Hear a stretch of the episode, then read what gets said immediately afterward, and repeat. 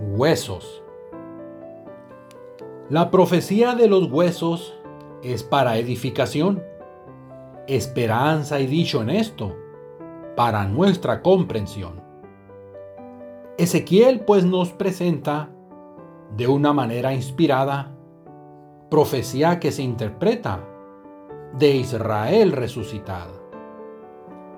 Claramente aquí el profeta, en la visión conferida, ve huesos en tierra yerma, secos muertos pues sin vida. La misma visión a él explica que los huesos que ahora ve apuntan en profecía a la casa de Israel. Los huesos se juntan estos para formar esqueletos y luego estos son cubiertos con piel carne todos ellos. Mas sin embargo aún no viven, pues falta el soplo divino. Para que estos se reanimen, espíritu es imbuido.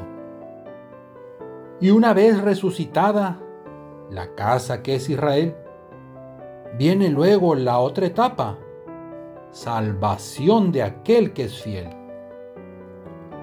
Ven a Cristo, lloran todos, entienden la salvación su corazón que es contrito se vuelve hacia su Señor.